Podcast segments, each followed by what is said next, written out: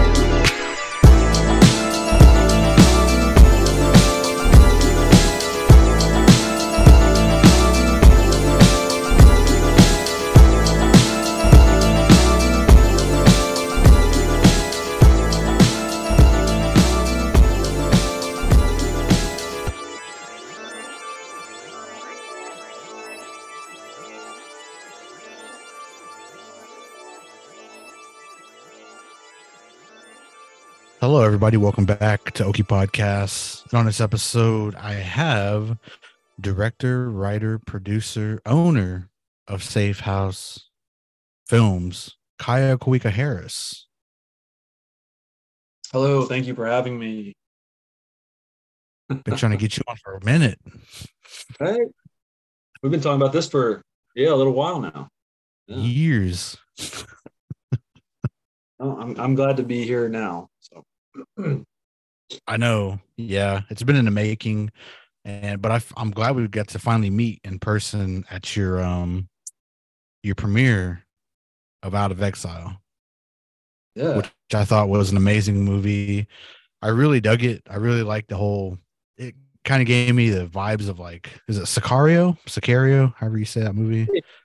if you get Sicario vibes, man, I hit a home run then. Yeah, that's that's a vibe I was getting, and I I love that one. I love the second one, but just movies like that, man. Like I really love to watch them, and like just the mystery of like what what's going to happen and everything that goes along with those types of movies. but man, that was a really cool premiere. You know, I'm glad Circle Cinema. Shout out to them. Shout out to Chuck uh, for having that there, man. I thought that was an amazing turnout, and it was awesome to see just homegrown people have their own premieres there at that theater. And so, um, but yeah, dude, what did you think about that premiere? Like, what was your thoughts about it? And you had one like the next week or the next day, right? Yeah, I had uh, see Friday. I think Friday, January twentieth, was the opening day that it released theatrically and on VOD uh, per Saban and uh, Paramount Pictures. And so Friday we were at Circle Cinema in Tulsa. I mean, it was a packed house, right? It was like shoulder to shoulder. Um, and then the next day, Saturday, was at the Harkins downtown Oklahoma City.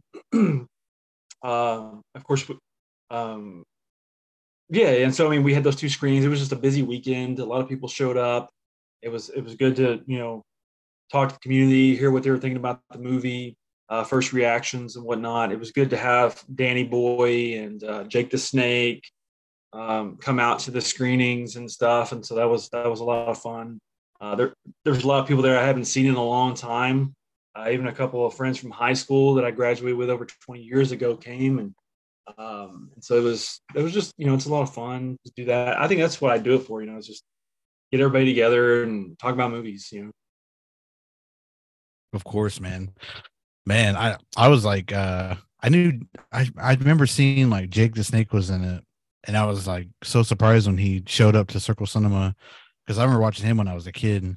Uh well I watch wrestling a lot and but by that time he was already kind of coming to the end of his um time of being a wrestler.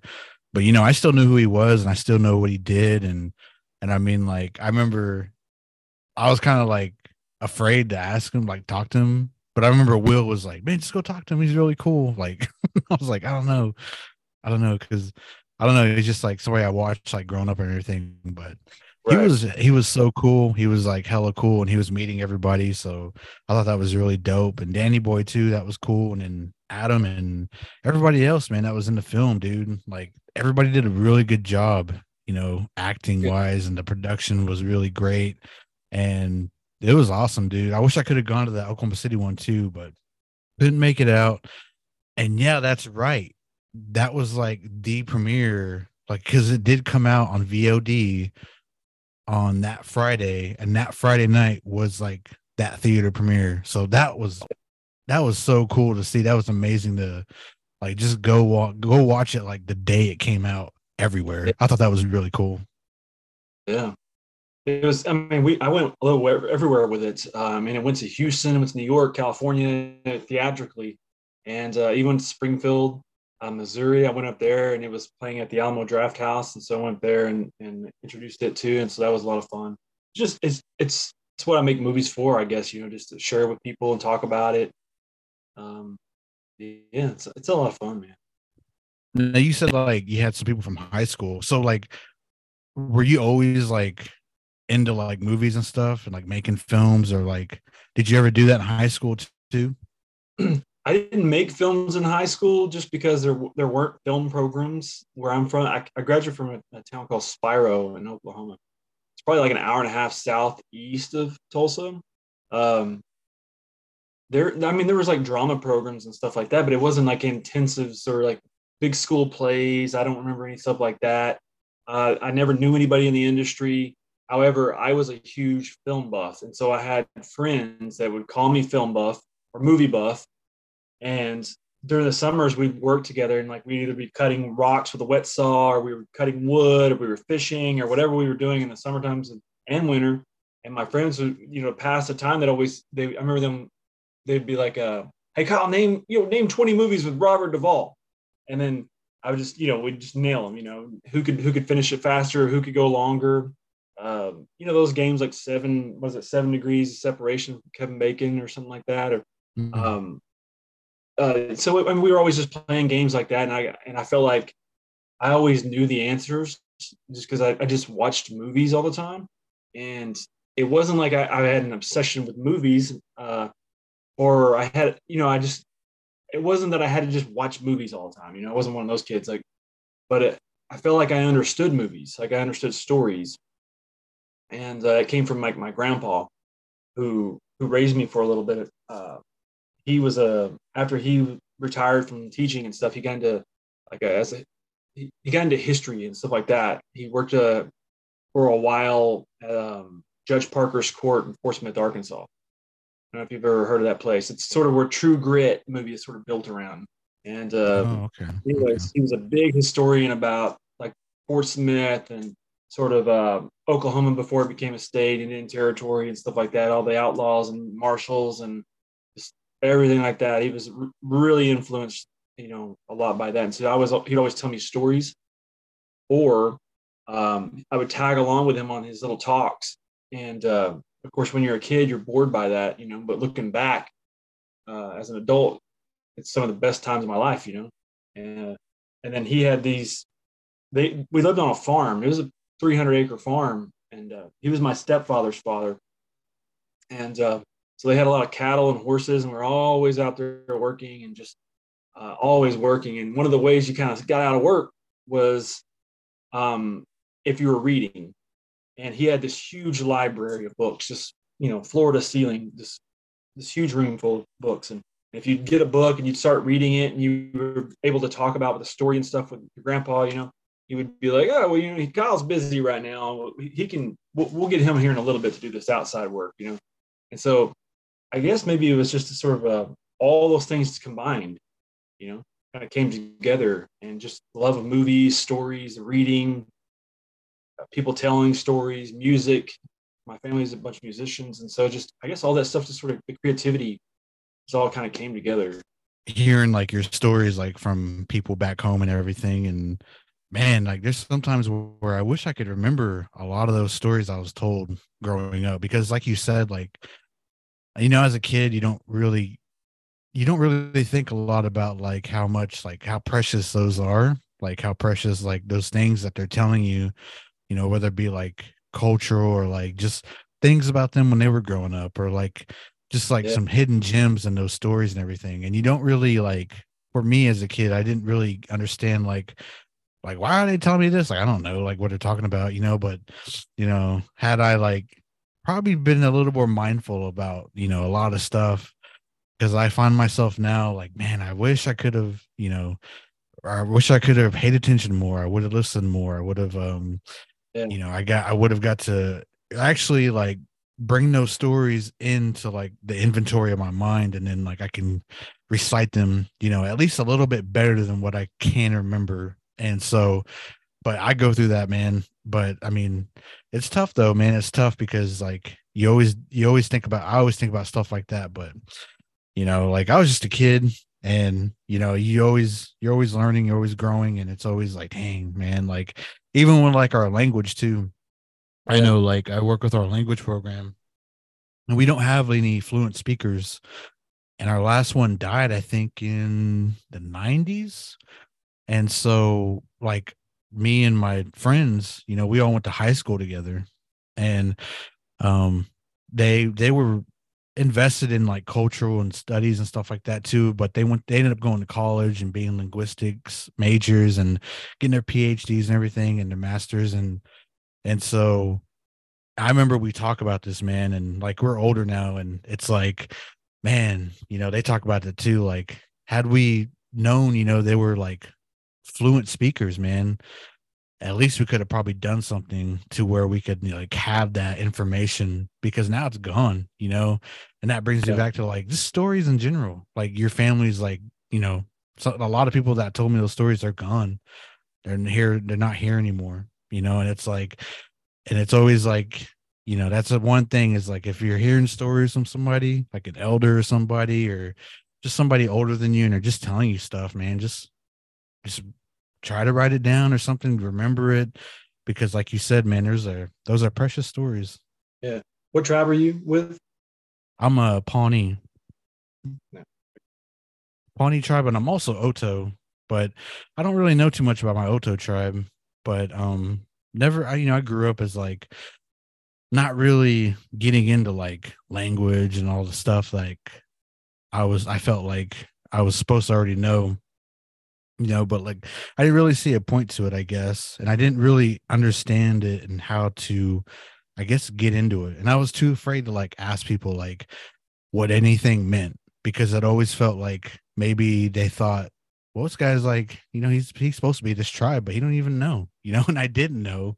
And that, that was always afraid. I was that's why I was afraid to ask anybody anything. But now, you know, I find myself trying to read a lot of books, uh, and I'm I'm invested with our language program, and you know, I'm trying to learn these things, you know, so I can incorporate it into things I do, and just like it, it's nice, man. It's it's powerful to know that stuff, have that you know knowledge. Still learning still learning. Oh yeah and then i was going to ask you too uh so with those stories too that was how old were you when you were started kind of noticing like that what you told me?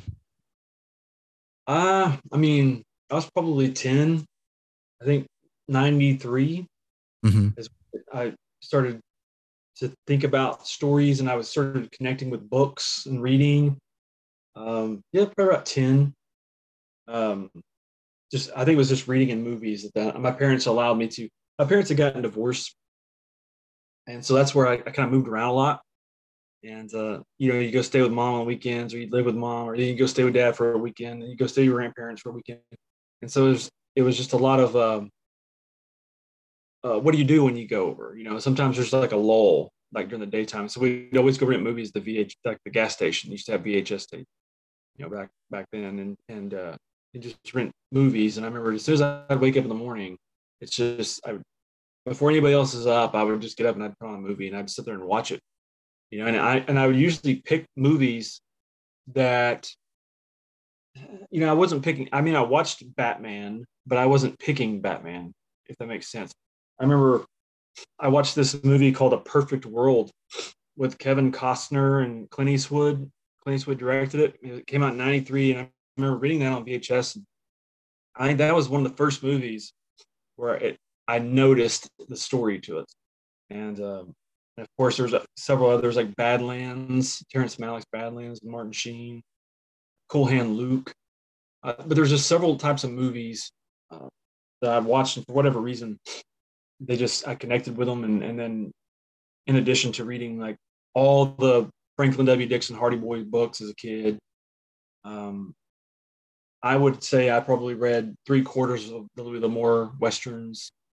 Um, just I mean that was just how I was as a kid. I was I was a kid that was always ordering on the Scholastic stuff, you know, that came around your classroom. They'd have books in there, you could order it and stuff. So was, I guess about 10 years old. Yeah, when it's really started to take hold. Yeah, I understand that too. My parents went through a divorce. So, like, I, my grandma and my dad, I mean, my dad would take me to movies all the time. And, but yeah. I don't know, it was just like an escape for me. But for, I mean, like, did you notice, like, like the things you were reading and watching, like, did you kind of start, I guess, like in your mind, maybe creating stories of your own, or was that later on? Yeah, yeah, I, yeah, for sure. I, I always felt like when I'd come out of a movie theater that the movie it's or even, even if I just watched it on VHS, um, um, no matter what, I felt like I was in on some secret. Um, like it spoke directly to me. And so when the movie's off, the credits didn't just roll and I just went outside and kicked a ball around. You know, I, I it would linger in me. Like the themes, it was like what it was trying to say for whatever reason, it just I, I understood it and um, I guess it was just in you know combination of other things that were happening too that I was unsure of that was happening in my life, you know, emotionally and stuff like that. Um, with parents' divorce and stuff like that. I mean, it wasn't like it was a bad thing, you know. Uh, it wasn't a bad divorce or anything like that. But like when you're a kid, I feel, I feel like it puts a lot of questions in you, um, and you're forced to sort of mature emotionally at a younger age. Um, and so I just try to make sense of things I'd watch and read, and, and I, every time I'd finish something, I just felt like it'd speak to me somehow.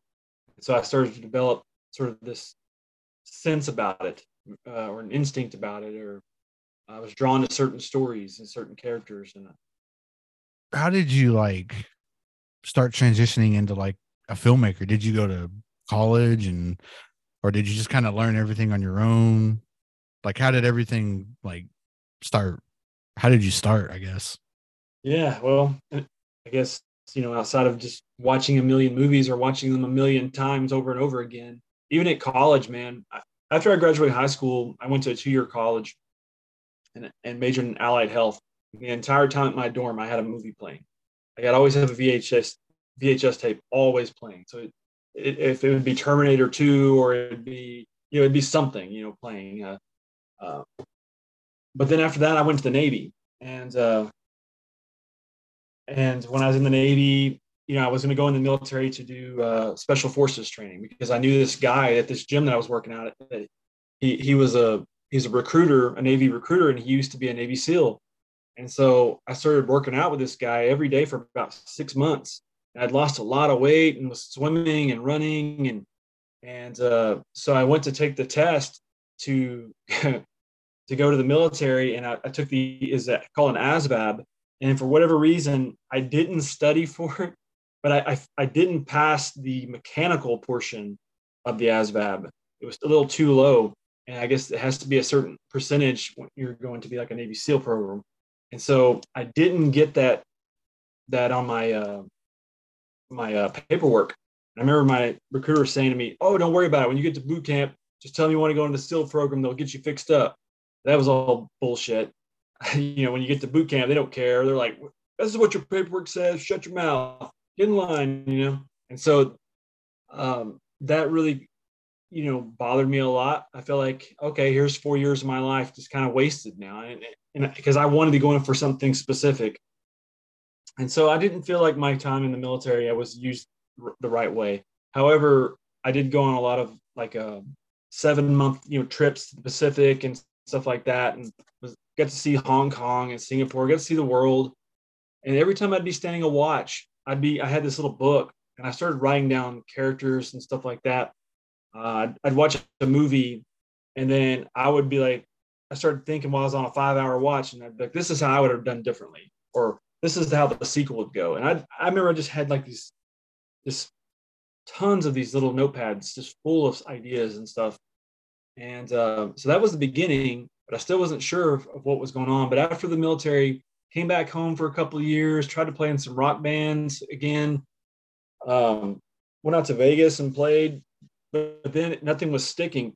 And when I ended up in uh, Phoenix, Arizona, I was sort of outside my comfort zone. Didn't really know anybody outside of my daughter, and uh, and then I just enrolled in a two-year cinematography school. And while I was doing that, um, I could just sort of embrace the inner weirdo, if you if you want to call it that. Um, I remember being in the cinematography class, and I was probably 30 years old at this time. So I started a little later than every, you know everybody else in my class was like 18. But I remember there was an assignment that the teacher gave. It was like a photography class, and we all got cameras as part of like the you know joining the school and stuff like that. And I remember it was like a Friday, and he's like, "Okay, you know, take the weekend, come back on Monday. We're going to review some your pictures." But he's like, "I want you to get like a vanishing point, a macro, a landscape shot, and something interesting. You know, some, just like four pictures, and we'll look at them and talk about them on Monday." And and on Monday, I that weekend I went out and I went to this ghost town like an hour and a half away, and I went out there by myself and just started taking these pictures. And I would travel all over the Southwest by myself, and, and I would just listen to classical music in my headphones, and I just take pictures. And uh, and anyways, I came back. I remember I was in class, and he was just kind of going through this slides of all these pictures, and and you, you could tell that people just didn't care. They were just taking pictures of the parking lot, you know, like where they parked their cars with the yellow lines, and and they took a picture of like the flower in the parking lot next to the door. You know, it was just. But then he got to mine, and and mine were just weird and I, this old typewriters and you know the mountains in the middle of nowhere and old graves that I'd find them in the, in the mountains and and uh, and I would just frame them in a way that was sort of interesting. And I remember after the class that day, he came up to me. He's like, "Hey man," he's like, "Of all the ones, he's like, I really appreciate you going above and beyond for this." He's like, uh, "I can always tell who who are going to make it." He's like, "It's the people who push beyond, you know, the ones that take the extra, go the extra mile for their, their craft or what they love. He's like, so I really appreciate you doing that. And I was, I remember thinking like, oh man, I, finally somebody's, somebody's getting it. You know, somebody can see that there's a passion for it. But um, after that program ended, I came back to Oklahoma. I lived in Anadarko, and um, I worked for the Delaware Nation. I, I worked there for about seven years, and uh, as a public relations director and casino manager, and um, and during that time, I was making pretty good money, you know, uh, enough to like finance my short films. And while I was working with the tribe, uh, I would just go out and do all these documentaries, you know. Um, I spent a lot of time up in the Northeast, you know, I made a, the Water Gap, Return to the Homeland feature documentary. And Then I went up to Standing Rock and, and did a documentary up there called Guardians of the Water. And just, they kind of got, the tribe got behind sort of my vision for filmmaking and, uh, and I just sort of went and did things. You know, I didn't wait on people to tell me it was okay. Uh, there was a lot of times where a lot of film projects would have just died on the vine, and you got maybe 24 to 48 hours to make a decision. And you know, if I sometimes you comfort can be your enemy in filmmaking. You know what I mean? You you kind of have to be always out there on that edge, sort of with that healthy obsession for it. And if you see an opportunity and you have to be able to to know to decipher if that is an opportunity or not.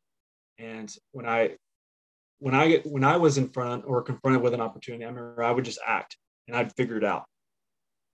And if i've had any success um, if you call it that it's because just the intuition and the instinct for it. I just i don't wait on other people to tell me it's okay you know, someone says you need to think about this for a while. It's like when they tell me to think about it, I've already been thinking about it for about three months.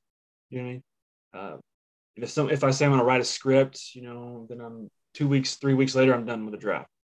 Um, so it's we're already um, we're about to finish our second script this year, already writing it. So it's like just I'm always kind of working I'm 40 now and I feel like time's not in my corner. Yeah, man, I just uh I don't know, man. I just I just love what I do. Just it's in my bones, it's in my DNA, and it's what I have to do. There's I, you know, I, I find myself saying this a lot lately because I've been doing it now for almost 10 years and and I've, I've seen a lot of people come and go and I feel like the industry if you don't love it and you're not willing to work harder you know the industry will find a way to weed you out in a way you know kind of have to have this uh, this this the, this healthy obsession for it and just the inability to not be turned away from it.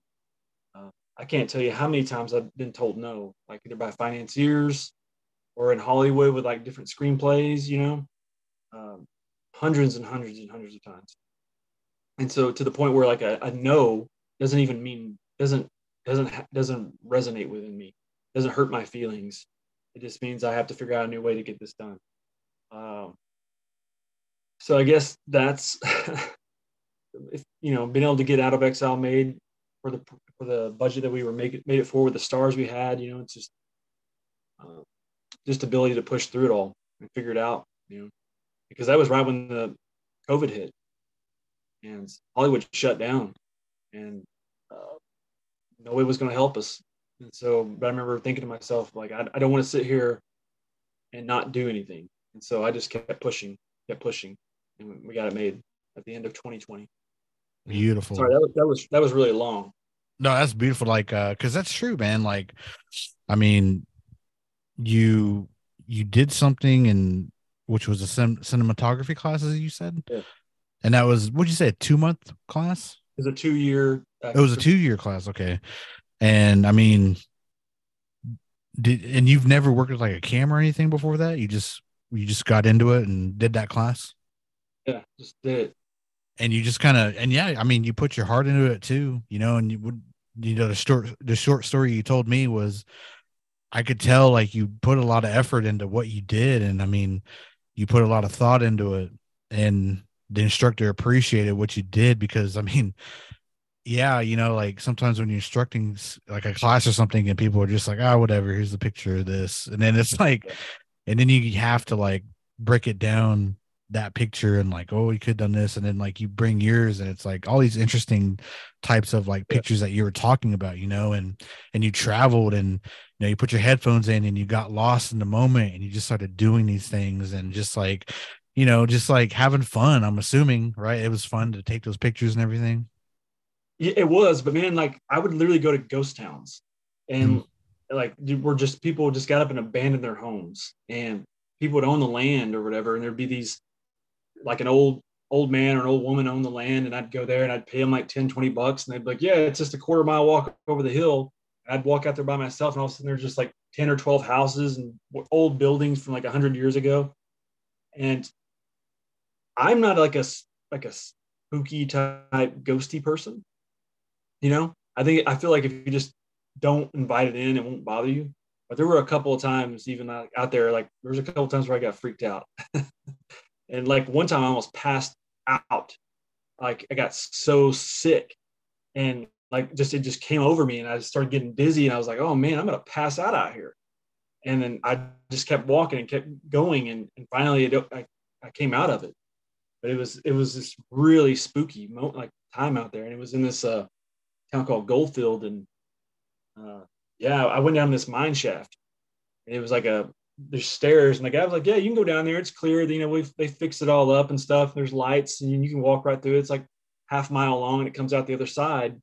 I went down there by myself, and and uh, man, there's some there's some weird energy down there. You just got, I don't know, you know, mess with me anyways yeah i was gonna ask like because remember you said you went to some abandoned towns and i was gonna ask if like anything crazy happened or like if you remember anything like that happening and because yeah. like abandoned towns man they look i mean i watch stuff on youtube sometimes and these guys go exploring those and i mean they do it at night though and it's like it looks terrifying they're just at night and nobody's around nothing's anywhere and it's really yeah. quiet and i've seen some videos where like there's been like they've been followed. Like there's one dude who does yeah. it by himself at night, and he was just going around these houses and like he turned to his right and there was a window there and his light caught this head like in the Yeah. window and as soon as like it the, it came into full frame it like it went away and he was like either i'm tripping or that was a ghost or somebody is following me Yeah, yeah. I had this. I had a similar thing where it was after I took some a lot of pictures. Some places like the doors were locked, and you couldn't go in, so I'd take pictures through the window. But when I was editing the pictures, I noticed there was like eyes in the window, like you could see the eyes God. like clear as day, like came out with the contrast. And you know, I'd always I'd always ask permission before I went in any house. I was not going to ask permission to enter and stuff. So a lot of times, you know, when you got your headphones on, you're you're sort of not attuned to it too much. You're just taking your pictures. You try not to look around the corners. And but there's a couple of times I went to this old abandoned school, and I was in there sort of arranging some stuff, and I around this old piano, and then all of a sudden I got this crazy, this like cold feeling. It spooked me, and uh, I remember thinking like I gotta go, like I gotta go now. You know what I mean? And I was, and I just literally left. Like I, I just didn't touch anything else. I just got up and bounced. Like it's like time to go. And uh, but anyways, those, those are fun stories too. It's uh, oh my Yeah. god kyle out here putting his life on the line still like telling ghost stories. for his class Uh, oh man, that's fun stuff though. yeah And I man i about- mean do what now I would do that by myself too, and uh, it just is more fun that way. so would you spend all day there Yeah, because a lot of times it would take you like you know a couple hours to drive to some of these places. uh-huh Uh, you just drive in the middle of nowhere, and then you know you go out and spend two or three hours there just taking pictures. And I always had these sort of like these taking pictures through windows, like frame within a frame, you know, door frames, and how tree limbs come into the door frame. And so I've I always just sort of saw things in a cinematic way. And I wanted to be a cinematographer originally, and but then when I got back to Oklahoma, I realized when I started like talking to filmmakers in the industry, I lived so far away from the city, and a lot of them had already established their teams, and so they weren't really looking for outside people trying to learn. And so I remember thinking to myself, like, I'm not going to wait on these people to give me an opportunity again. So I started, well, I'm not going to be able to shoot anything, then I'm going to have to write something for myself to shoot. So I just leaned on those story, the history of story I, I have inside me. And then I thought, well, no one's going to give me the money to produce this. So I might as well just save my money and put it in there. No one's going to direct it. So I might as well direct it. And that, it just became that kind of thing. And um, I built like a very small uh, team around me that were equally as like hungry and talented and uh, Austin Colton Warren. Those guys are just amazing camera guys and sound guys and editors and and uh, together, you know, we spent about five or six years together and just making movies. We made like over a dozen movies, short films, and uh, together, and, and just you learn a lot. You know, uh, I feel like that's how you learn. Is just get on sets and figure it out. You know, and uh, but that was that's sort of the way I, you know, came up. But even when I got to Out of Exile, I, that was the first film set I'd ever been on. That was big, where 40 people were behind the camera. You know, everything else had been like six people max. you know, you know, Oh, very Wow. small. Um, but it still operates the same. And I, I even to this day, you can have 40 or 50 people. I call it the circus. And there's people just going every which ro- way before you shoot the scene. But I just try to keep my circle around the camera sort of tight with the with the actors. And I just try to keep kind of quiet around that area and just focus on the work, you know, and uh, not get um, distracted by some other thing that's going on over here or because there's a lot of gossip and stuff that happens on film sets and, and people you know sit around all day because a lot of time to kill and I just you know film the film industry's a lot of fun though I love mhm. it yeah Yeah, I was gonna ask. Uh, so after that class and everything, and you moved back here, you said you worked in was it? Did you say public relations for your for the tribe yeah for Delaware Nation and for Delaware Nation? as a public relations director for five years I, Okay, I worked their casino is literally right next door. And so I, I worked with as a manager on duty for two years and then went over. They actually created the position for me because they knew what I was doing. They knew that I was Mhm. making films and stuff like that. And and I had, uh, you know, I uh, turned in my resume for it, and and they kind of created the position because uh, they were starting to, tr- they wanted to kind of get into that, you know, videography and stuff like that. Okay, I was going to ask that too, like because you said you did that, and then I was wondering like if you were doing this on the side or if they helped you out, you know, and they maybe like possibly created that for you and or to give you the opportunity to make these like short films. And then you said the documentary as well um guardians of water uh, water not water water. Yeah the one that went up to standing rock. We went went to standing rock and uh shot a feature film up there. We stayed up there for like nine days. Uh, but the other tribe you know they they knew i was doing all these short films. And i do that stuff like on the weekends and stuff you know. But they knew they they financed and produced two of my feature documentaries and then a lot of the short docs that I that I had done, uh, and that was sort of you know cultural, uh, tribal related stuff, you know. Um, but yeah, and then and then once I got repped, I, got, I guess I got repped in L.A. You know, between between all my short films and documentaries, I was all if I'd finish a short film, I'd always immediately be writing a feature film, and so I'd write like three features a year, and and have been doing that for about 10 years now. So I've, I've written about 23 movies. And so in 2018, 2017, my, my stuff started going out into, into LA. I started feeling, I guess, more um, like they were, the stories were more mature on the page. I'd done several drafts. I, I developed them a lot. And uh, I remember in 2018, early 2018, uh, and this is just the filmmaker, you, you know, you, you're going to look for opportunities. And at like two o'clock in the morning, I couldn't sleep and I happened to get up. And there was a guy posting on Facebook on this film group. They said he was a script consultant and, and he was looking for work. You know, if anybody had any scripts, he would consult on the scripts. You pay him like $400. He'd read it and give you notes and stuff. And uh, he had like a resume of all the work he on the movies he he had done. And um, I just I, right then and there, I was like, you know, I'm gonna do it. 400 bucks. Boom, sent it. Went back to bed. Two days later, I get a call, you know, or, or, an email. Hey, let's set up a call. I read your script. And I get on a call with this guy, and uh, he's like, "Hey, man, I'm working on this movie with Ken Nolan called Fox Hunt, and Mel Gibson's attached to it." And he's like, "I read your script, and it's better than the one I'm working on." So he's like, "I want to show it to some people. You cool with that?" And I was like, "Yeah."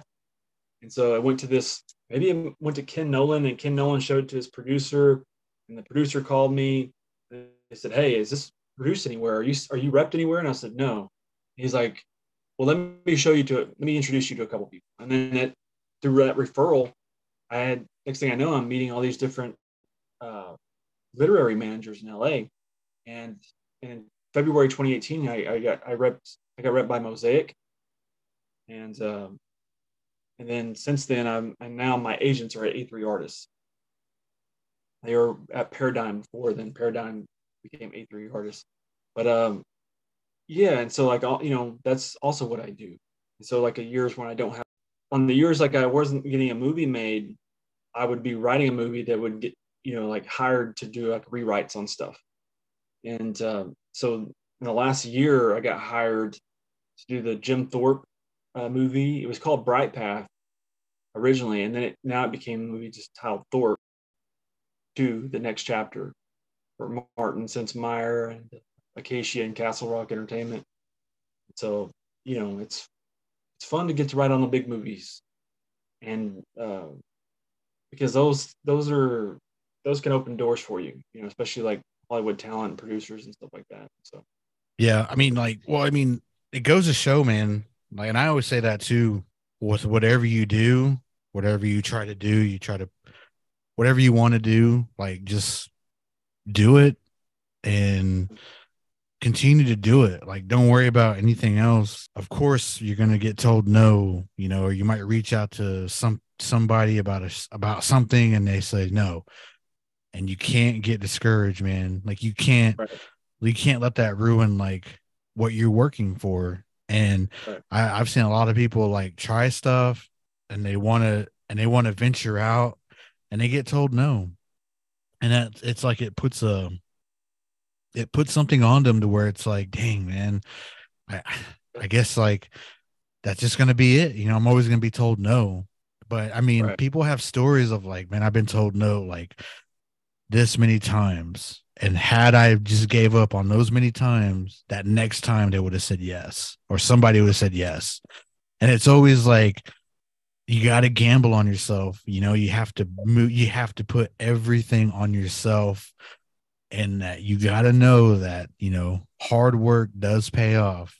And it does, you know, and everything that you try and do, like you just have to keep doing it. And I always like have to, I always like telling people that, man. I always love to tell people like Rome's not built in a day, you know, and nothing's done overnight. You got to build these foundations, you got to build these relationships.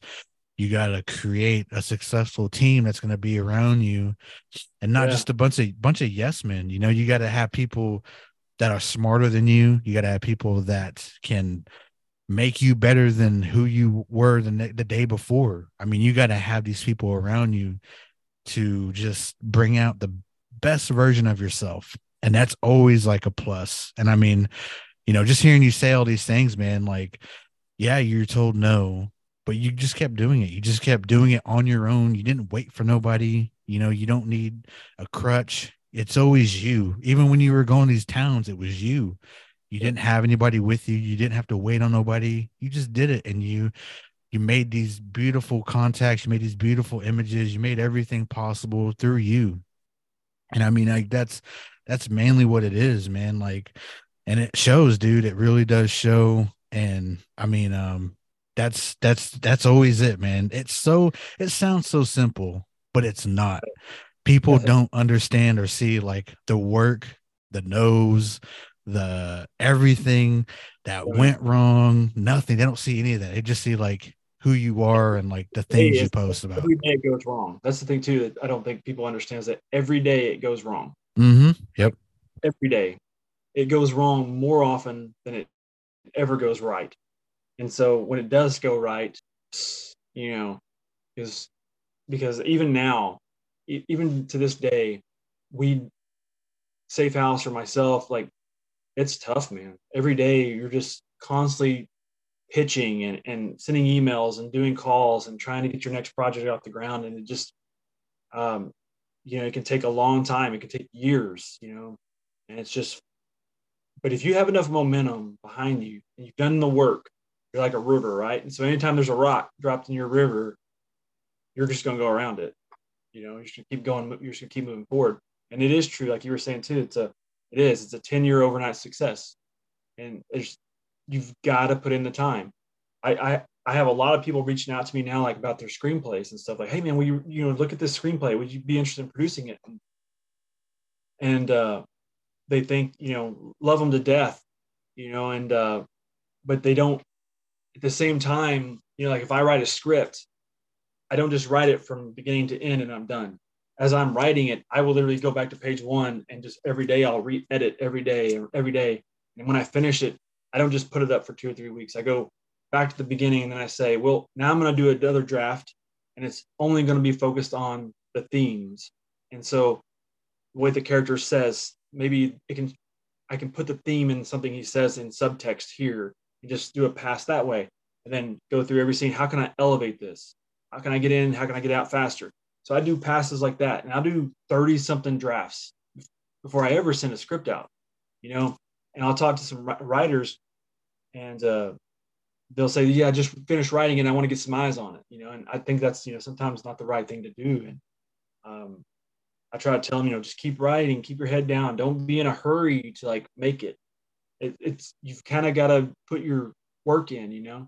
You got to pound the ground and get out there and, and hear the nose and know how to push through it all. Otherwise, every now and then there's going to be someone that comes through and hits a home, hits a grand slam home run the first at bat. You know, but that's very rare in this industry. You know, you got to do the work, you got to put in the time, and uh, and a lot of times what my my point was to this whole thing was, I remember when I was, you know, four years ago, I remember sending out scripts to producers. Producers wouldn't answer. They'd be like, "Oh, I'm not, I can't do this. I'm not interested." and now I'm in this position and I've started to look at it and scripts come to me, you know, and I have like three or four things I'm trying to get made right now that have investors or there's a legal paperwork already drawn up or there's talent attachments to these things and we're trying to shoot on these dates. And so you got three or four movies that are already it's taken years to get to where they're at right now. To stop what you're doing to look at this new thing. You know it in a way you can't even legally do that because the, the paperwork that's been drafted and the money that's been spent on all this and the investors that's giving you money. You, you know if i pump the brakes on this project now that investor pulls out you know what i mean it's like a lot of people don't understand the timing of all of it and how everything has to sort of sync up very, very um, easily, not easily, but uh, just sync up in a way that's almost like a, a miracle. uh, if, if a movie gets made, I feel like uh, is because for whatever reason, everything just worked, you know. Uh, and um, so I'm, I'm very lucky to have gotten out of Exile because it was not easy. You know, it was a long road.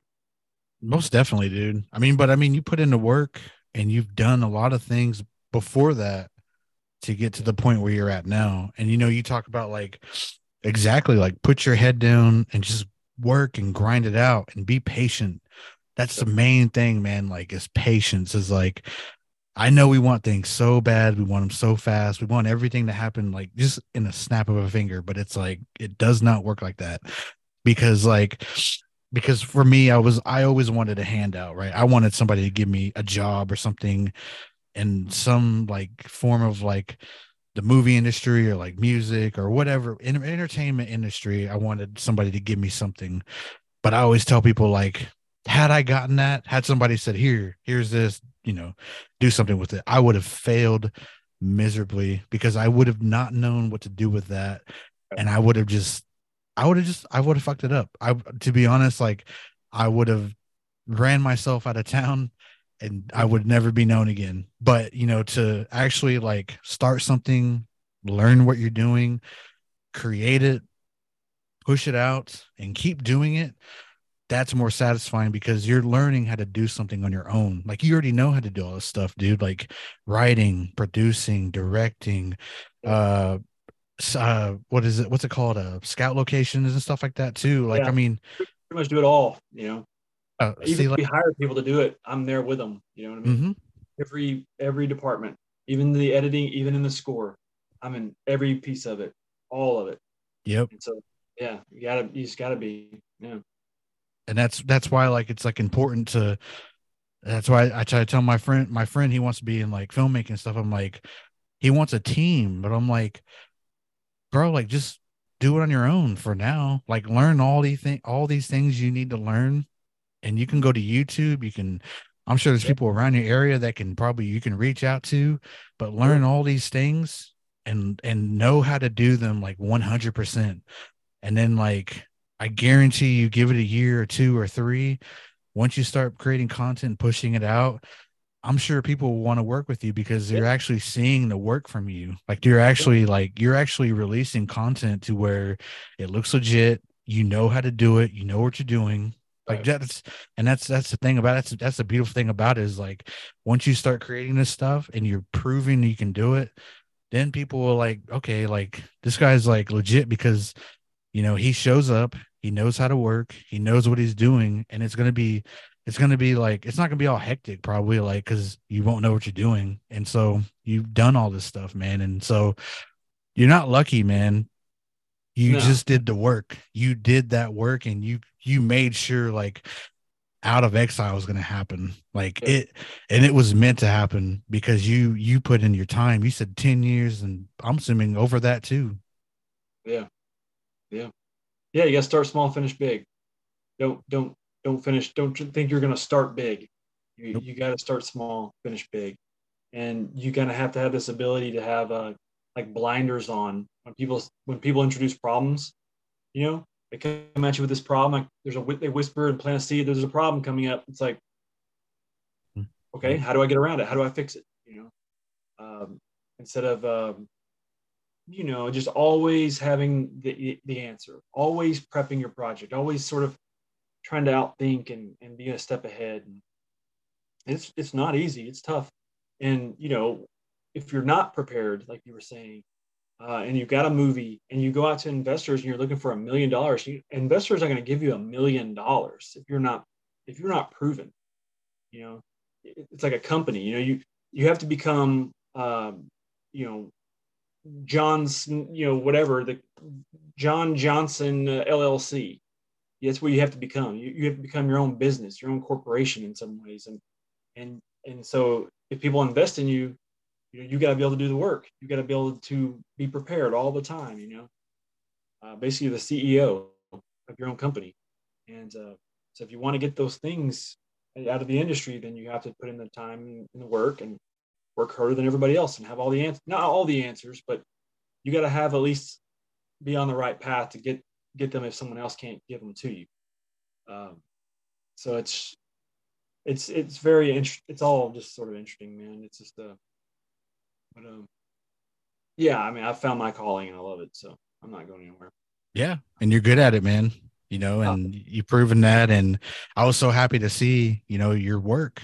You know, and prior to that, man, I didn't even know you did like these documentaries. And you know, are they available on Amazon Prime or anything? No, they're all pretty much on Vimeo.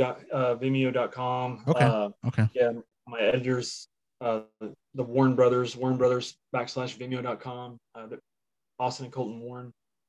So we put it up on their page. Everything's on there. Everything. Um, yeah, Out of Exile is just my first feature narrative. So it's um, my first film that's been, you know, uh, distributed and on VOD or being in theaters and stuff like that. So, um, but one of many to come. So, yeah. Where did that idea come from for Out of Exile? Uh, I think it was um, I had done a short film called Prone to Violence in 2019 for a 48 hour film challenge. And we shot the, the short film and just it, it, that would have been in June. And then like around August, September, we were just having dinner with me and the guys that were in the movie. And I think one of them mentioned, like, hey, Kyle, why don't you just write this into a feature? It was really cool short. And, and I didn't want to take away from what the short was, the characters that were in the short film. I didn't want to be Violence, short, Violence, the feature with the same character names, and then discredit what the other actors had done, those characters. So I, I rewrote it and called it Out of Exile and changed the character names. And, and, uh, and it was my reps got it and it went to Paramount Pictures and Paramount met with me and they liked it and then uh, but they they they ended up passing on it and they went to this producer in Georgia who liked it and they wanted it and they were going to pay me 50 grand for it but they didn't want me to direct it. And and I remember really sort of contemplating that and but I wanted to direct. And um and the last minute I, I passed on it and then that's when COVID hit and everything shut down and and I was developing a TV series at that time with Michael Chaves and and uh, some producers. Uh, uh, Michael Chaves had just walked off The Conjuring Three. He just came off. He was the director of The Conjuring Three and The Curse of La Llorona, and so I was introduced to him in L.A. and, and so he he liked this thing I wrote called Southern Cunning, and we were developing it. And when COVID hit, everything shut down, Hollywood and everything. So I remember that's when that's when I really took charge with Out of Exile. Like, okay, I'm just going to go do it myself and just raise the money, just knocking on doors and uh, raise the money. So that's, but that's how it all came about. Was a short film in 2019. That's awesome. Yeah, I was going to ask too if like the same actors from the this movie were in that one, but you said you you rewrote it and you uh, recreated the characters and you just made out out of exile of its. Well, I guess like the idea is still the same. I guess yeah, I mean, Adam and Kyle Henry were still the brothers. Mm-hmm. They're just different names. Um, and of course, Wilson Nabis was in it. A lot of the, a lot of people that were in the feature were in the short, uh, but some of them just played different roles. Mm. The only people that played the same role was Adam and, and Kyle Henry, who played brothers in the feature. And um, but yeah, and then I, have done that a lot. You know, I'll do a short film and then I'll write the feature version of that. And um, yeah, I'm actually about to short a, shoot a short film here in a couple of months. It's pretty big, but it, it's used as sort of as a proof of concept for a feature. And, um, you know, I can go and try to make it for five or six million dollars later on or something. Mm-hmm. But yeah, it's a lot of money to make these movies, and you you don't ever want to take a step back, you know. Uh, so whatever you, you do, people seen it have seen Out of Exile now. I don't want to take a step back from that and I want to keep moving forward with the craft and getting better. And and I like the obstacles and I like the challenges of overcoming things. And so, you know, and out of exile, for instance, you know, we had to rob armored cars and rob banks and stuff like that. And and on a short film or on a feature film like this, you only have like 20 days. And so when you show up to shoot a scene like an armored car heist, like you see in the beginning of the film, you only have four hours to shoot that. And you got all these angles and all this stuff happening. So we had me and the three guys, Adam Hampton, Kyle Henry, Wilson Navis, we had to get together and train for about two months before we ever showed up on the set. Every Thursday for about two or three hours, we would meet up and just run it. And they they had to learn how to work, use guns and change magazines and move like a special forces team. And then they had to get to the point where they could communicate without seeing each other. And then um, and then we would just put up cones around like a SUV and then walk through step by step how it was going to be robbed. And then once they got really fast with it and fluid, that's when you let them go and you say action. And they, they all know every little beat and they know how to communicate without seeing each other and without bumping into each other or running into something. You know what I mean? It, so when people see that on the movie, they think, oh, I don't even know what they think, but that took months to, you know, prep that, you know, and um, so you know that's that's sort of what I like to, to do. And so like on our next thing, we're we're it's like a special forces team getting in a Black Hawk helicopter insertion at night, and like we're doing it with like night vision goggles, and it's this is fun, man. You know, um, so yeah, that's what we've been doing now. Is trying to figure out how we can do it with a Black Hawk, and we've got one in Tulsa, and and uh, just you know we're going zero dark thirty, Kathryn Bigelow for this Night Stalker short film. It's gonna be a lot, it's gonna be a lot of fun. Wow, that sounds yeah, that sounds hella fun. I, I remember hearing in the Q and A after Out of Exile, you guys were on like a short time frame. Yeah, so like Ben Affleck made the town, and uh-huh.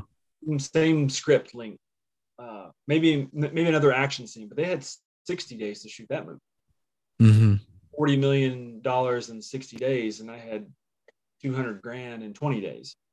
And damn, so you get out there, and you just rough it, you know, a lot of times. And, and, and we get to the set, and there's a lot of locations. There's more locations on Out of Exile than were shooting days. And so what happens, we were always sort of moving to a new location or a new room or something. You're always moving, moving, moving. And so what, what happens is when you're doing that, you don't get, by the time you actually get to the spot where you can actually push the little red button and record, you know, you only get two, maybe three takes max. You get two takes, and then you give an artist take, and then you're out the door. You know what I mean? So three takes max, and um, and so you have to like kind of get in there. You have to block for the camera where everybody's moving and what they're gonna do, you know, in, in the scene, and it's just, yeah, everybody was just everybody came through. It was.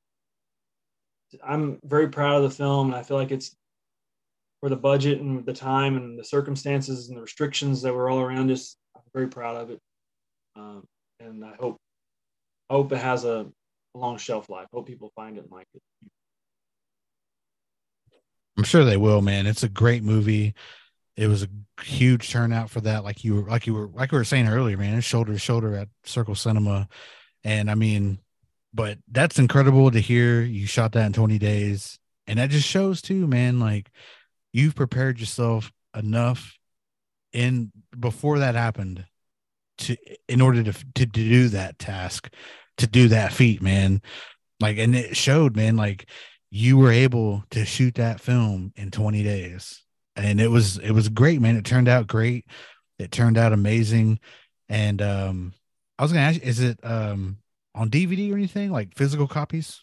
Not not yet. Um right now it's uh it was just a domestic MG. So now they're selling foreign territories.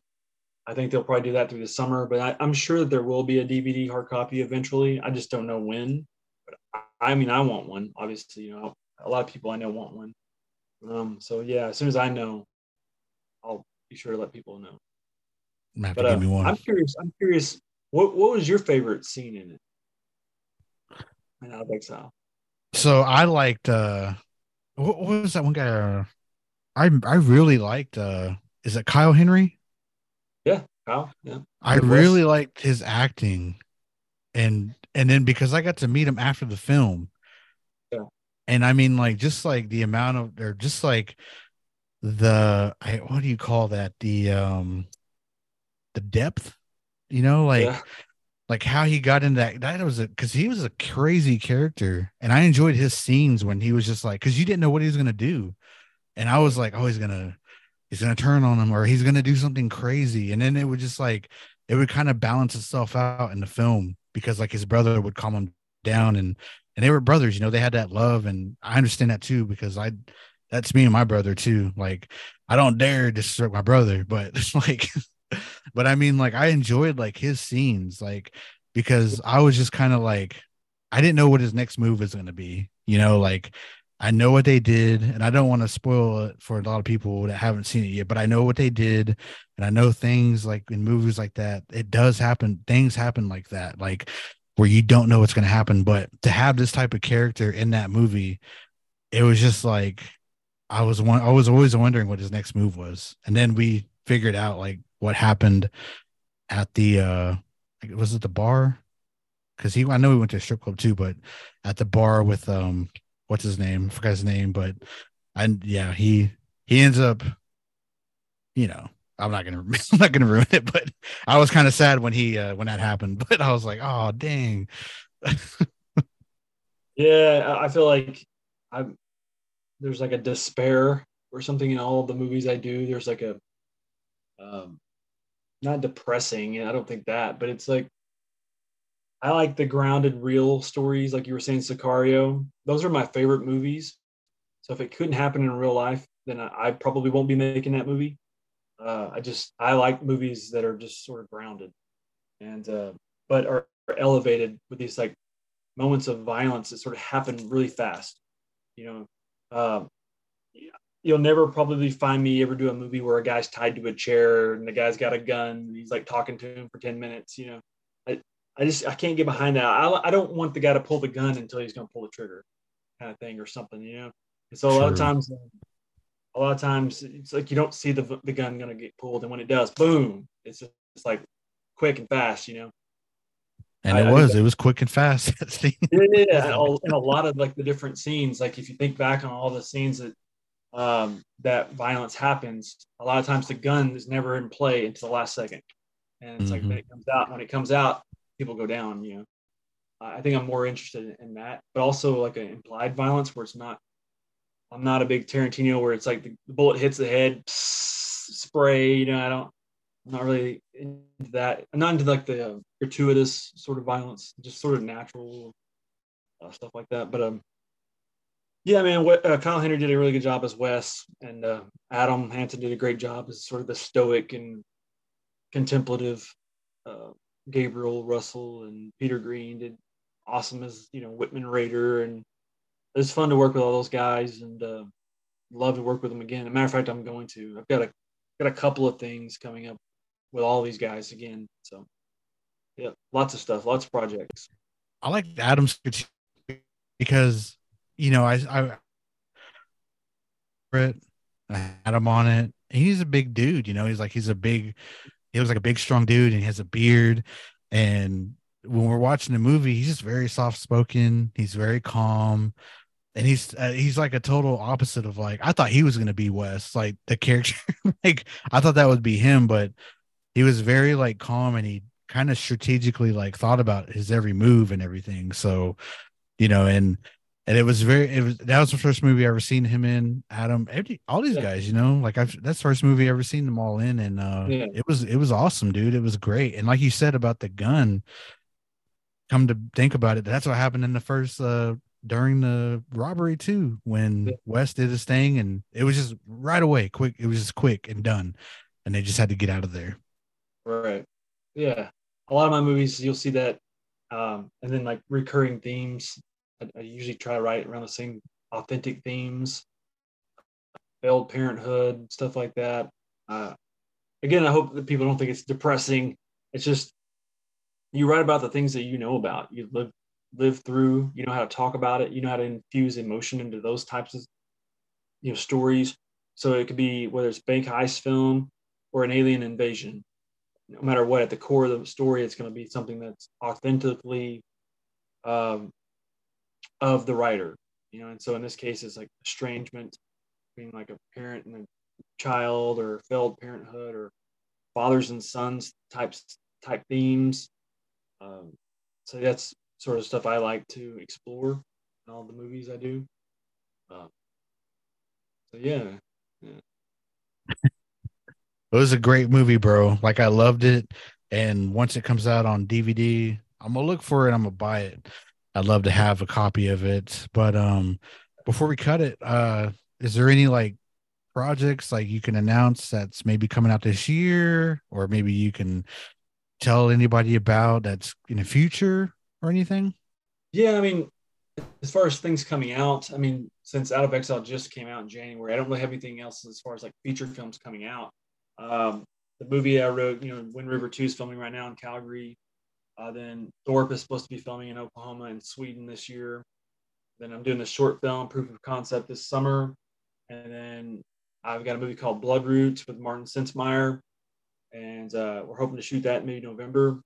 And it's going to have a stacked ensemble cast, you know, people that you recognize, Hollywood people. And then if all goes accordingly, then probably in January or February, I have another film that's sort of like on an out of exile budget with more of the cast that I worked with on that smaller budget, you know, Adam and Kyle Henrys and and um, and a lot more other people locally. And it's called Reverence, and it's sort of like a missing persons thriller. And so just just constantly just doing, you know, you got something small, and then you get something big, and then while that's in post production, you do something semi small, you're semi big. So it's just always keeping the momentum up, and uh, or or in writing new projects in between or developing the next thing. So it's always I'm always got the foot on the, the foot on the gas pedal, man. It's a, a lot of things coming, man. A lot of things. I've got enough. I got enough projects right now to last twenty years, probably. Wow. So, That's important, man. Keep your gas on that pedal and just keep keep it moving, man. You know, Kyle Kyle's always on the move, man. it's you know. Oh, yeah. yeah, but it is powerful to see, man. It's powerful to hear you you know speak about what you've done and you've been through and to get to this point man you know i enjoyed listening to it and just having a talk with you man you know just getting to talk more with you. I know we talked a little bit at your premiere but everybody was like coming up and like i didn't want to you know take up too much time. So i always i knew like we'd get our time to talk but i mean like i said man keep keep it up man. Keep going you know always rooting for you and always hoping for you know any everything that's gonna be successful your your way, man. Yeah, I appreciate that, Russell. Thank you. Thank you for having me on. This was fun. Yeah, and thank you for coming on. You know, making time, and you know, we we finally got to have a sit down and talk. And I mean, it was, it was incredible. Uh, let everybody know where to follow you, and you know, keep up with you. And if you have any uh other maybe short films on YouTube, I know you said Vimeo. Yeah, I mean, I'm on social media. I'm on Instagram and Facebook and stuff like that. I mean, my my company is my production company is Safe House Films. It's at www.safehousefilms.com. Uh, you can see sort of like some of my upcoming slate here. You can read about my team, stuff like that. But other than that, um, you yeah, Warren Brothers backslash Vimeo.com is where you can see a lot of like the shorts and documentaries and stuff. Um, yeah, that's that's pretty much it. Awesome. Well, everybody go follow him, keep up with him, and um, be on the lookout for all the new projects he has coming out. And uh, thank you once again for coming on. I really do appreciate it. And um, everybody go follow Okie Podcast at Okie Podcast on Instagram. My personal is at russthemuss49. You can find it on Facebook as well. My personal on Facebook is Russell Sun Eagle. Check out OkiePodcast.com. Check out Unsolved Mysteries of the Reservation, where you listen to podcasts. Apple, Spotify. Check us out on YouTube. Subscribe to us. Follow us on TikTok at reservation underscore mysteries.